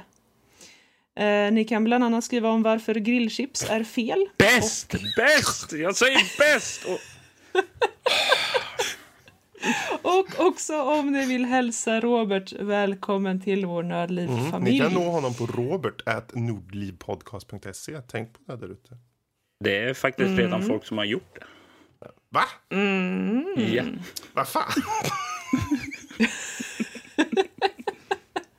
Där ser man. Ja, du har ju redan skrivit lite mysiga grejer. En recension på Halo Wars 2. Och det, dagen efter det publicerades så började det trilla in mejl. Där ser man. Där ser man, där ser man. Stiligt. Ja, men eh, då så, då ska vi inte bli långrandiga här utan eh, ni får säga hej då alla grabbar och eh, så hörs vi helt enkelt igen nästa vecka. Ha det bra och tack allihopa för att ni har lyssnat på oss ikväll. Gamen är bäst. Jag vill ha Dungeon Keeper 2. Det kommer en uppföljare på Dungeon Keeper 2. Inte Dungeon Keeper 1, utan jag vill ha en uppföljare på Dungeon Keeper 2. Nej. Så om det kommer en... Nej, nej, Fredrik. Kommer en om jag vill ha, ni pratade om det förut, jag vill ha Dungeon Keeper 3. Det var jättebra. Så. Men eh, Fredrik, det finns ju ett eh, mobilspel för Fredrik, Dungeon Keeper. Okej, pojkar, pojkar, pojkar. Säg hej då nu till för lyssnarna som duktiga Dungeon småfåglar. Keeper vecka. 3, hej då. Hej då! Fredrik, Dungeon Keeper 3. hej då.